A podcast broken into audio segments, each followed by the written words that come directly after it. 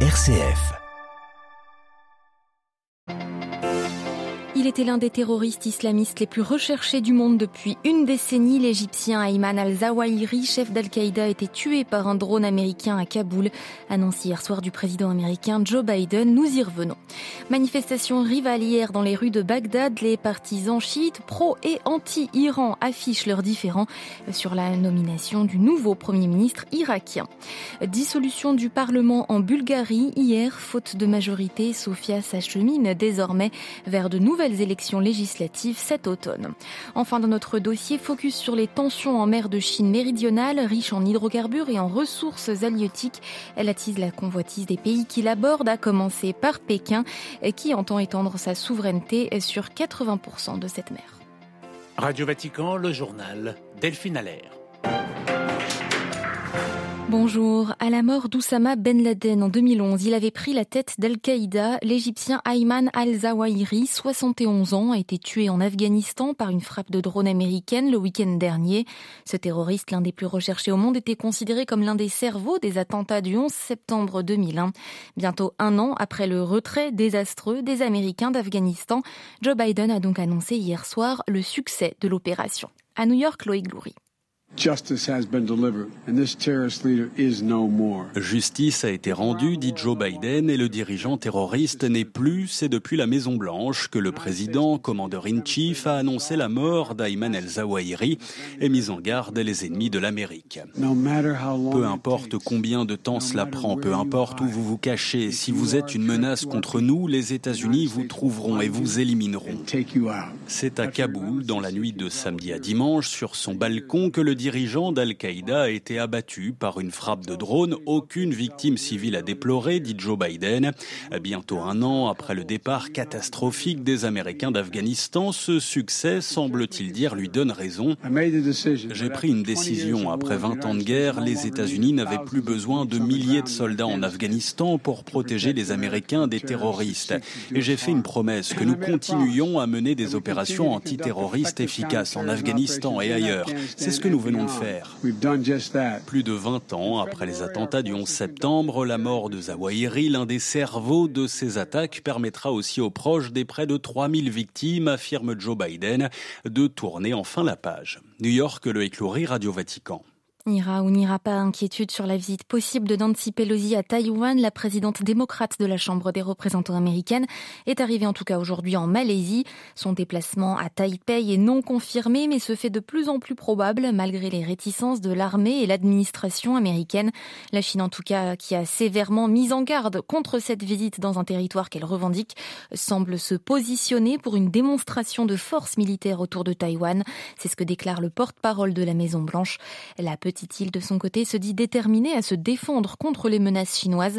L'hypothèse de cette visite américaine à Taïwan, la première depuis le siècle dernier, fait en tout cas d'ores et déjà chuter les bourses en Asie. La Chine qui devrait d'ici trois ans amorcer une baisse de sa population, une information à prendre avec précaution car elle provient du ministère de la Santé chinois. L'année dernière, le taux de natalité chinois aurait ainsi atteint son plus bas historique, 10,62 millions de naissances, une tendance amenée à se poursuivre. La Chine a pourtant assoupli sa politique de limitation des naissances ces dernières années.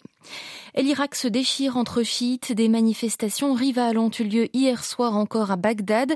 La tension est montée d'un cran dans le pays après le rejet de Moqtada Sader du, du candidat au poste de Premier ministre présenté par ses adversaires, les factions chiites pro-Iran qui forment l'influent cadre de coordination.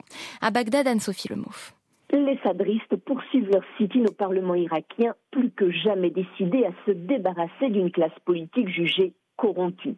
Pour eux, pas question de quitter le Parlement sans l'assurance de voir la fin du système politique de quotas, un système fondé sur des critères confessionnels qui, je les cite, a détruit le pays et ruiné l'Irak. La corruption, le chômage, les gens n'en peuvent plus, ils sont fatigués, la situation est vraiment mauvaise et nous voulons une solution à nos problèmes, explique Hussein, travailleur journalier installé au Parlement avec cette détermination obéir à Muqtada al-Sadr jusqu'à en mourir s'il le faut. Alors que le leadership appelle à la tenue de nouvelles élections, le camp adverse réclame le respect des institutions. L'influent cadre de coordination mené par les factions chiites proches de l'Iran a multiplié les appels au dialogue. Plusieurs milliers de manifestants ont organisé lundi après-midi une contre-manifestation en parcourant une avenue proche de la zone verte où sont situés le Parlement et les ambassades. Aucun incident n'a été à déplorer. À Bagdad, Anne-Sophie Lemov pour Radio Vatican. En Libye aussi, les factions s'affrontent toujours. Depuis mars, deux gouvernements se disputent le pouvoir et ce n'est pas l'ONU qui pourra apaiser les tensions. L'organisation annonce la fin de mission pour sa conseillère spéciale en Libye. Stéphanie Williams a terminé son mandat, indique l'ONU, sans annoncer de remplaçant. La mission d'appui des Nations Unies en Libye, la MANUL, vient d'être renouvelée pour seulement trois mois. Plusieurs membres ont d'ailleurs exprimé leur inquiétude concernant cette courte durée. L'ONU qui cristallise les critiques en RDC, à l'est du pays les tensions continuent au sein de la population qui exige le départ de la mission onusienne MONUSCO.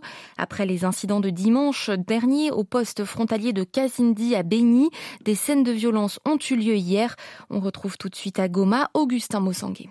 L'armée congolaise et la police nationale congolaise ont fait usage de bombes à gaz lacrymogènes et des tirs de sommation pour disperser les manifestants la matinée du lundi à Tamende et Matongé en plein centre-ville de Béni. Ici, les jeunes en colère manifestaient contre les forcings des éléments de la FIB de la MONUSCO le dimanche dernier à Kassindi qui a fait deux morts et des blessés sur place. Malgré la condamnation de cet acte par la représentante spéciale du secrétaire général de l'ONU en République démocratique du Congo, Bentou Keïta, la population reste en colère. La patronne de la MONUSCO s'est dit consternée par le comportement de ces éléments de la mission onisienne en République démocratique du Congo qui, à travers cet incident, ont tiré sur la population en faisant morts et blessés. Si à Goma et à Butembo, la tension semble descendre, à Beni, ce n'est pas encore le cas. En ce jour à Goma, le vice-premier ministre congolais, ministre de l'Intérieur et Sécurité, a appelé la population à laisser cette question du départ de la MONUSCO entre les mains du gouvernement congolais qui, dit-il, le suit de près? Goma, Augustin Mossanguet pour Radio Vatican. Au Nicaragua, une nouvelle radio diocésaine catholique vient d'être fermée par le pouvoir de Daniel Ortega, regrette le diocèse de Matagalpa. Les autorités clament qu'elle fonctionne illégalement depuis près de 20 ans. En moins de 4 ans, l'église du Nicaragua a été visée par 190 attaques de tout type, rapporte le média catholique Aletheia en anglais. En Argentine, plaidoirie au procès pour corruption de l'ex-présidente Christina Kirchner. ces plaidoiries ont débuté hier. Le ministère public est convaincu qu'entre 2003 et 2015, une association illicite avait ainsi lieu au sommet de l'État. Douze autres personnes sont jugées dans cette affaire d'attribution frauduleuse présumée de marchés publics. Et les évêques argentins qui ont partagé un message hier appellent à s'unir dans la prière pour répondre de manière responsable aux exigences de ce moment difficile que traverse en ce moment l'Argentine d'un point de vue économique et social. Retour en Europe dans les Balkans où la situation tendue hier entre Serbes et Kosovars pour des questions frontalières semble s'être apaisée. Non loin de là, en Bulgarie, la vie politique, elle enregistre de nouvelles secousses. Le Parlement a été dissous hier par le chef de l'État, Roumen Radev, et des élections législatives anticipées auront lieu le 2 octobre prochain. Énième crise dans le pays des rives de la mer Noire minée par l'instabilité Adélaïde Patrignani. En effet, Delphine, le 2 octobre, ce sera la quatrième fois en un an et demi que les Bulgares se rendent aux urnes. La dernière, c'était en décembre, mais le gouvernement du réformateur Kirill Petkov a duré à peine six mois. Sa coalition hétéroclite a fini par perdre le soutien d'un des partis, puis une motion de censure l'a fait chuter en juin. Depuis, impossible de réunir une majorité suffisante pour gouverner, d'où la nécessité de ce nouveau vote. Cette valse des gouvernements s'accompagne d'un contexte très défavorable pour la Bulgarie, la guerre en Ukraine et l'accueil de plus de 100 000 réfugiés, la coupure des livraisons de gaz russe, une inflation à 17% sur un an, l'adhésion de la Macédoine à l'UE. Le gouvernement de Kirill Petkov n'a pas été épargné et le gouvernement à venir affrontera lui aussi ces défis. En attendant les prochaines législatives, un cabinet intérimaire assure les affaires courantes. Il est dirigé par l'actuel conseiller du président à la démographie et politique sociale, Galab Donef.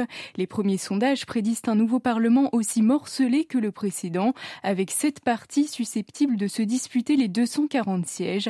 Pas de quoi donc apaiser les tensions. Merci Adélaïde Patrignani. Et de l'autre côté de la mer Noire, au sud de l'Ukraine, au 160e jour de guerre aujourd'hui, Kiev annonce la reprise aux Russes de 46 localités de la région de Kherson. Certains des villages repris sont détruits à 90%. La situation humanitaire est critique, a déclaré le gouverneur de Kherson.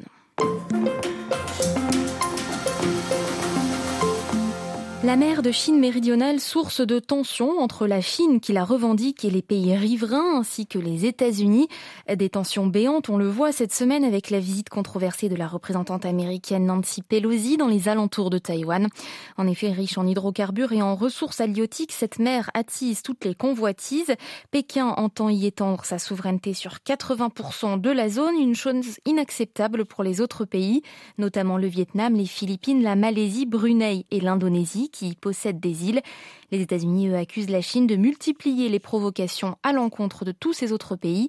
Marianne Perrondoise, chercheur à l'IRIS, spécialiste des questions asiatiques, revient sur tous ces différents géostratégiques. La mer de Chine euh, du Sud est un point de focalisation euh, internationale. C'est une voie extrêmement importante euh, en termes de commerce. C'est une route commerciale mondiale et le plus court chemin pour relier l'océan Indien au Pacifique. Et bien sûr, quand je parle de l'océan Indien, je parle aussi au prolongement en direction de l'Europe. C'est aussi un espace qui est riche en termes de gisements en pétrole, en hydrocarbures, en gaz, mais aussi euh, en minerais euh, naturels. Et bien sûr, il ne faut pas négliger les ressources halieutiques, le poisson, qui est une ressource extrêmement importante pour les pays riverains, et notamment le fait que la Chine empêche les pêcheurs philippins ou vietnamiens d'aller pêcher dans des zones traditionnelles est un problème pour les populations de ces pays en particulier. Les objectifs de la Chine sont-ils seulement économiques? Non, euh, je pense qu'il y a une rivalité et une question de puissance euh, également. Quand on parle en fait de rivalité stratégique, ça recouvre effectivement plusieurs dimensions qui vont au-delà d'une dimension qui est purement économique et au-delà de l'accès aux richesses halieutiques ou euh, aux hydrocarbures de la mer de Chine du Sud, même si on comprend bien que c'est loin d'être négligeable.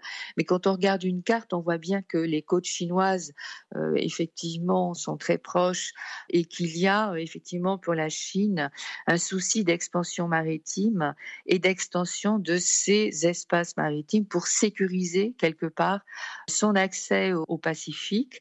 Il y a le détroit de Malacca, qui est une voie de passage extrêmement importante pour le commerce internationale. Et donc, on comprend bien que la Chine euh, cherche à repousser quelque part ses frontières maritimes et euh, à s'assurer d'une forme de prééminence en matière de navigation pour sa marine dans cet espace euh, extrêmement restreint, mais très important pour la navigation internationale. Est-ce que vous pensez que les pays riverains ont aujourd'hui les moyens de s'opposer à la Chine?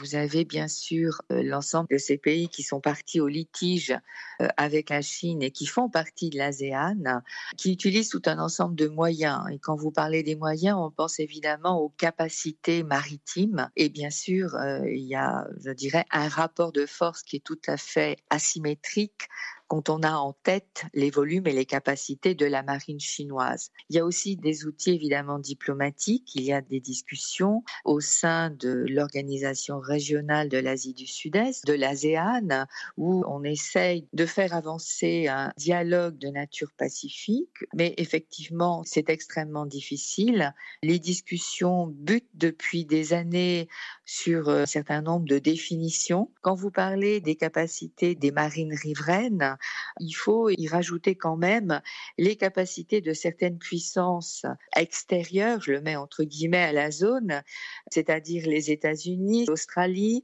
et pourquoi pas la France, les marines européennes, qui, au regard du droit international et de la Convention sur le droit de la mer, ont un droit de passage et de navigation euh, inoffensif dans ces zones, en tout cas dans les parties internationales, et qui euh, entendent être présentes de façon à ne pas laisser finalement un rapport de force profiter à la Chine et, voir la Chine finalement neutraliser toutes les activités dans la mer de Chine euh, du Sud.